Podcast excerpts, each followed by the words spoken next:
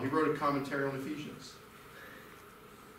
Oh, anyway, so he lists, he, he says, Paul didn't write Ephesians, and he gives these reasons why, and he says the style, but the biggest reason is the vocabulary. So in Paul's undisputed letters, when he talks about in the heavens, he uses, I think it's the term, uh, entois epuranios.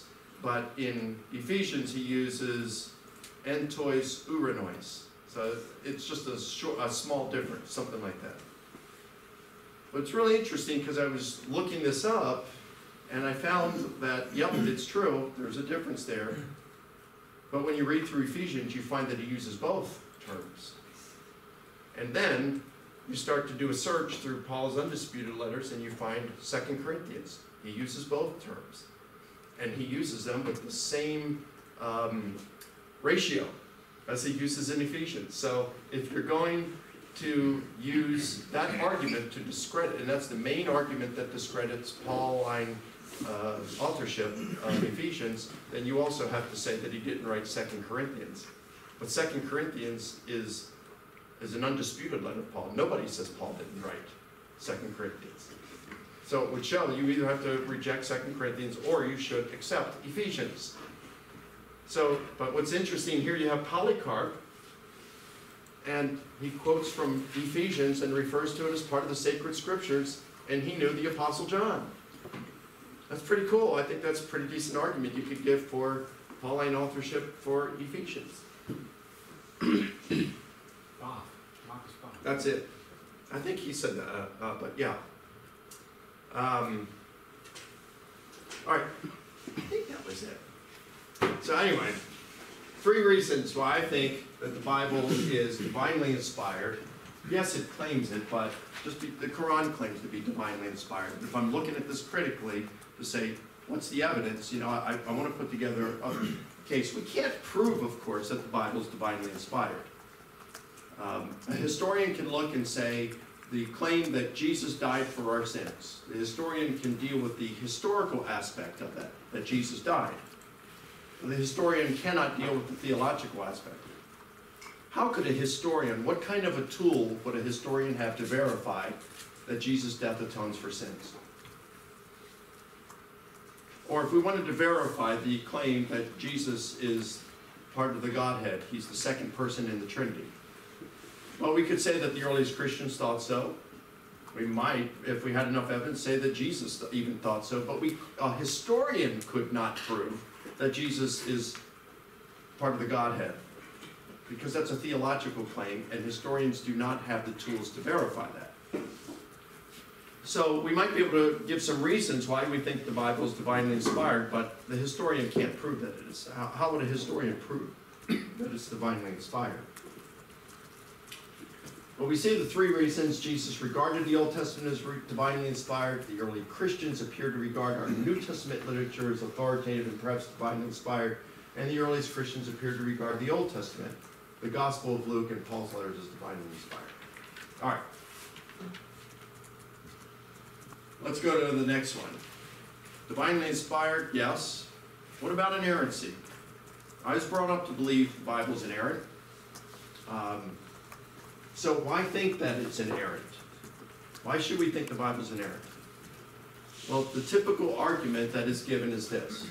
God is perfect, and he cannot err. The Bible is God's word, therefore the Bible can't err. It does not have errors in it. Right? Simple syllogism. And in a syllogism, if all of your premises are correct and the logic is sound, then the conclusion follows. What's that? It's not in the form of a syllogism. Why not? Because it's not an is or is not. Is or is not. It, it, it goes oh. outside the schema of the syllogism. If, if we said if the Bible cannot, if God cannot err, and if the Bible is God's word, then the Bible cannot err. If we stated it that way, why would not that not be a syllogism? Because it's outside the scope of Aristotelian syllogistics, uh, which has a different form, form of characteristics. But that will not interrupt you. Oh, okay. Well, no, thanks, and, and we can discuss this later. Yeah. Because if I'm if I'm wrong here, I need to know. It's not I want a syllogism to... in the Aristotelian sense. That's what I'm saying. Okay. So what I would say, we take the second premise: the Bible is God's word. What does it mean to say that the Bible is God's word? This is an important question, I think. Um, Vern Poythress at Westminster Theological Seminary, he writes, "The Bible is the word of God, God's speech in written form. What the Bible says, God says." And I think this is probably the, the typical way that people, that Christians, uh, conservative Christians, understand what it means to say it's the Bible is God's word. But is this the proper view? Is this the correct view? Is this how we should view what it means to say that the Bible is God's word? When we say it's God's speech in written form, it seems to me that that, that interpretation, this right here, God's speech in written form, carries a lot of freight that is, is just assumed rather than defended or argued for.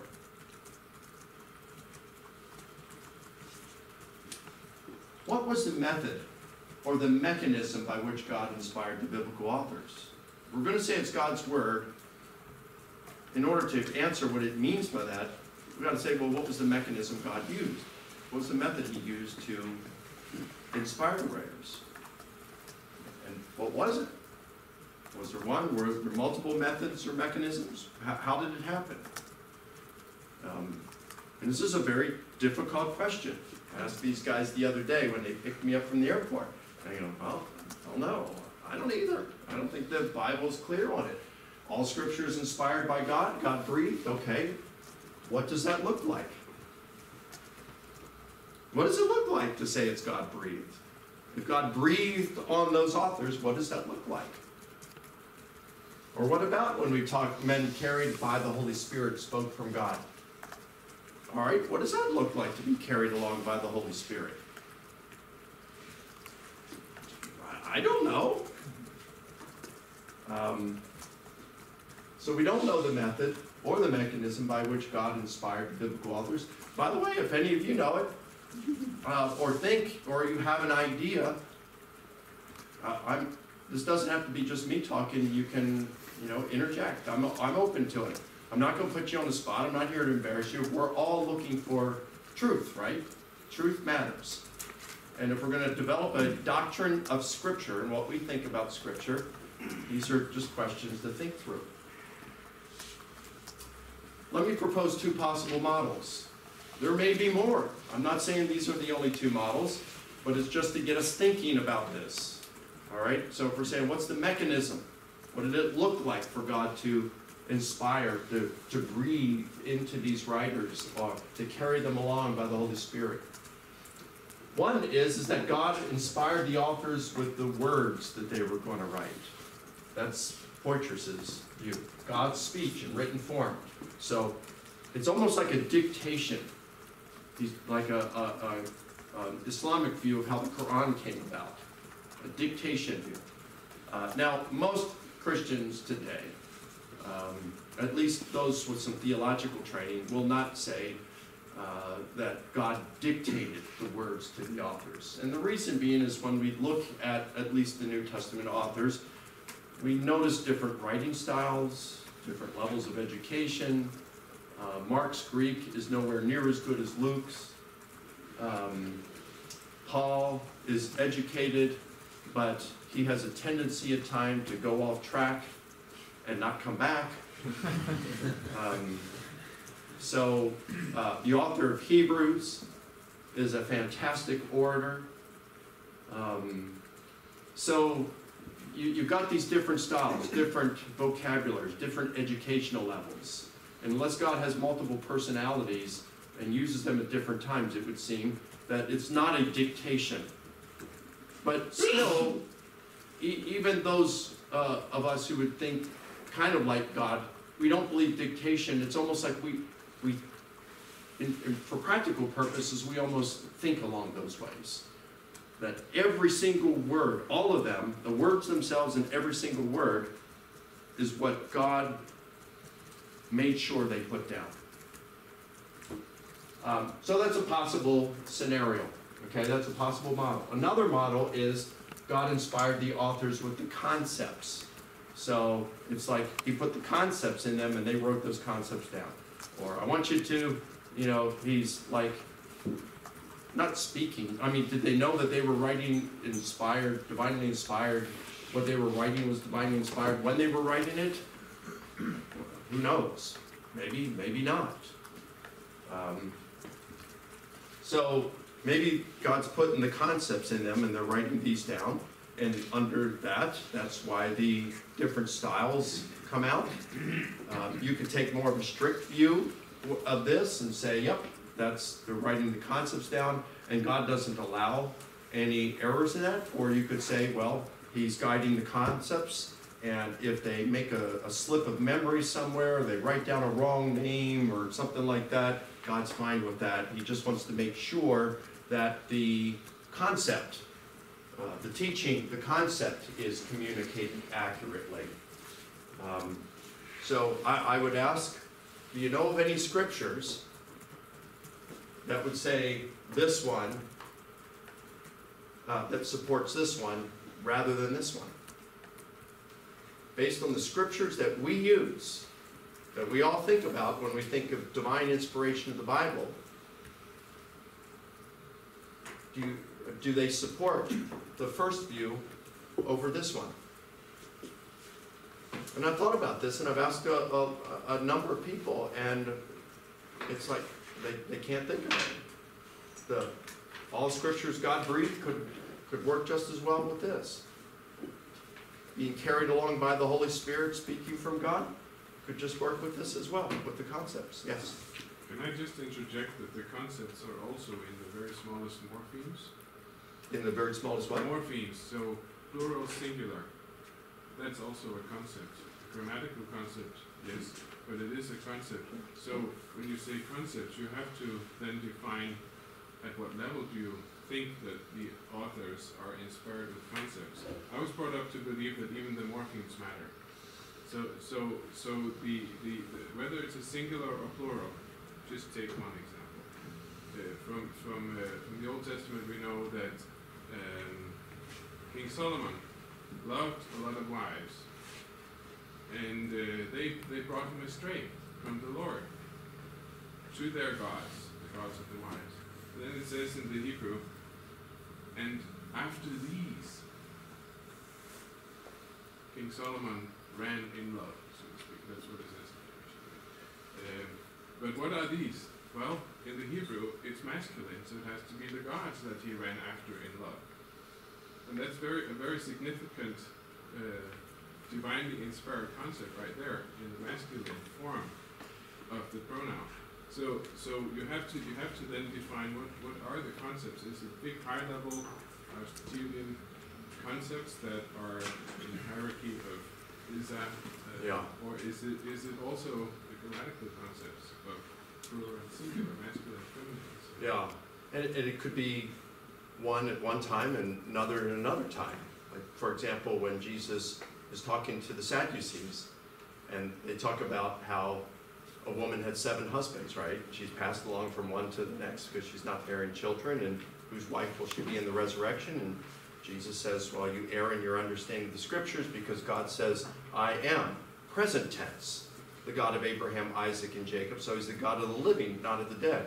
The whole thing rests upon a verb in the present tense. So yeah, there's going to be times like that when Uh, the concept is going to be, and perhaps the very words, uh, or close to the very words, but certainly the same tense. But could take John chapter three when Jesus uh, and Nicodemus are talking. They're both Jews. Nicodemus is a Sanhedrist. They're in Jerusalem, so it's almost certain they're talking in Aramaic. And Jesus tells him, unless a man be born again, he cannot enter the kingdom of heaven. And the word in, in John is anothen. And it has that double meaning. Born a second time and born from above. But there is no word in Aramaic that would uh, have those same two meanings. So what's going on here? Um, and So it, it's possible they're talking in Aramaic and then Jesus switches to Greek at some point, as is common uh, in cities. Uh, like I spent a summer in New York City, and you have Spanglish up there where uh, they can speak Spanish and English, and it's very common to be looking for certain words and they'll change and have a sentence that contains both. So it's possible they did that, or it's possible that John does which, which was what was totally acceptable in ancient biography, and that is to rewrite and communicate the concepts and recast things in his own idiom. So maybe both of them happened at different times. Um, but I, I can't think of any scriptures that would say prefer this one over this one.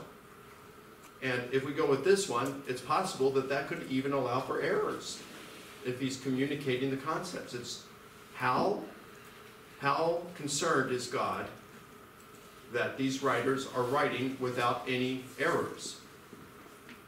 And, and we don't know. And the thing is, we assume that it's the first one without evidence. Why? Because we think we're saying God's word is God's speech in written form. But I don't know anything, any scriptures that would say that is the case. Doesn't mean it's not. I'm just saying, where is it? Where do we get that from? Yes, sir. Uh, I have a small question. Uh, in Matthew five, eighteen, Jesus talks about the law and says that not one stroke of a letter, not one kiri, uh, kiriya, says, yes, shall pass away. And of course, the law turns to. Uh, The Ten Commandments, they are written by God himself. And oh, probably the in, or, in, it could be the whole law, but, but, but that might also just be, uh, be, be a saying. But I'm not saying that the arguments for the first one, but what's your comment on this? Yeah, that, that's a fair question. Um, well, yeah, not a... Not Maybe a, you should repeat it, Jonathan. Oh, okay. So not a stroke of the pen, not the smallest portion or of a Hebrew letter or a stroke uh, in, in the Hebrew letters will, will pass away until all the, everything in the law has been fulfilled. Um, so there's a couple of ways you could look at that. Uh, you could say, well, Paul says, God sent in Romans eight, verses three and four, I think it is, where God sent his son in order that the law might be fulfilled. So the law has been fulfilled, or you know, something you could say that. Another thing you could say is the New Testament writers often quoted oh, the Old Testament, all right? Over three hundred times they seem to quote or allude to it. And in more than fifty percent of the time, they used the Septuagint. Um, so they're not concerned with literal, uh, because many times the Septuagint is a very loose paraphrase of, of the Hebrew. Um, there are also places in the Old Testament, some Old Te I'm not an Old Testament scholar, but there are old friends of mine who are, tell me that there are some places in the Old Testament where we do not have the reading at all. Small places where we're missing it in every manuscript. And so Old Testament scholars have to amend the text and guess what was there. So more than a small portion of a Hebrew letter has passed away. So we either say Jesus got it wrong, or I think what he's probably doing is using hyperbolic language there. Similar, like he says, if your eye causes you to sin, rip it out and throw it from you. Unless you hate your father, mother, brother, and sister, and all your family members, you can't be my disciple. Um, it's hyperbolic language to make a point. And this is in the Sermon on the Mount that Jesus is, is talking, and He's, you know, he doesn't want the law to be nullified.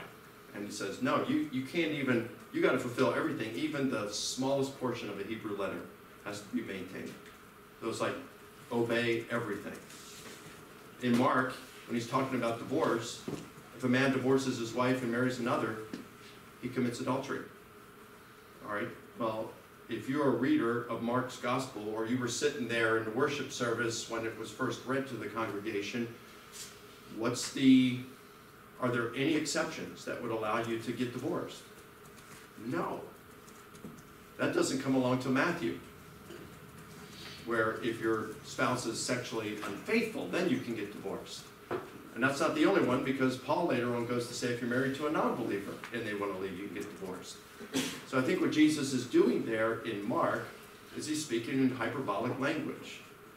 Uh, he said, you know, don't get divorced. But I think if you're sitting around with him at the campfire afterward and say, well, but Lord, my, my wife cheated against me.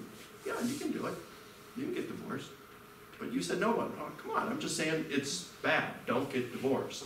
Everybody's getting divorced real easily. No, don't do that. But if your spouse cheats on you, go ahead. Um, so, yeah, that's how I would address that. That's a good question. All right. So, if we're talking about possible models about inspiration, how might that impact inerrancy?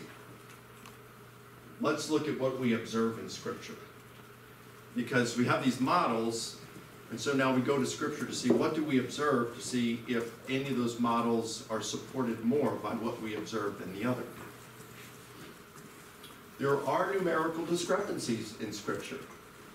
I'm just going to give you one example. There are seven, but several, several discrepancies between Samuel, Kings, and Chronicles. So here, Second Samuel eight four, and David took from the king of Zobah seventeen hundred horsemen and twenty thousand foot soldiers. And David hamstrung all the chariot horses, but left enough for one hundred chariots. And the same story is told in First Chronicles eighteen four, it says, and David took from the king of Zobah one thousand chariots, seven thousand horsemen, and twenty thousand foot soldiers. And David hamstrung all the chariot horses, but left enough for one hundred chariots. So the difference is, in Second Samuel, there are seventeen hundred horsemen. In Chronicles, there are seven thousand horsemen. Which one is correct? Now, many Old Testament scholars, even evangelicals, would say that the chronicler uh, very often embellishes numbers in order to make certain points. And this would have been entirely allowable in ancient history writing. Uh, Jens could speak more to this than me on this. Uh, it'd be interesting to know what, what you think about this. Um, but it'd say that this would be totally acceptable within ancient history writing. I don't know about in Jewish writing. I do, the Greeks did it. Um, you got Plutarch and Suetonius. They are known for embellishing numbers. In fact, one Suetonian scholar said, and Suetonius is one of the, he's the biographer that writes closer to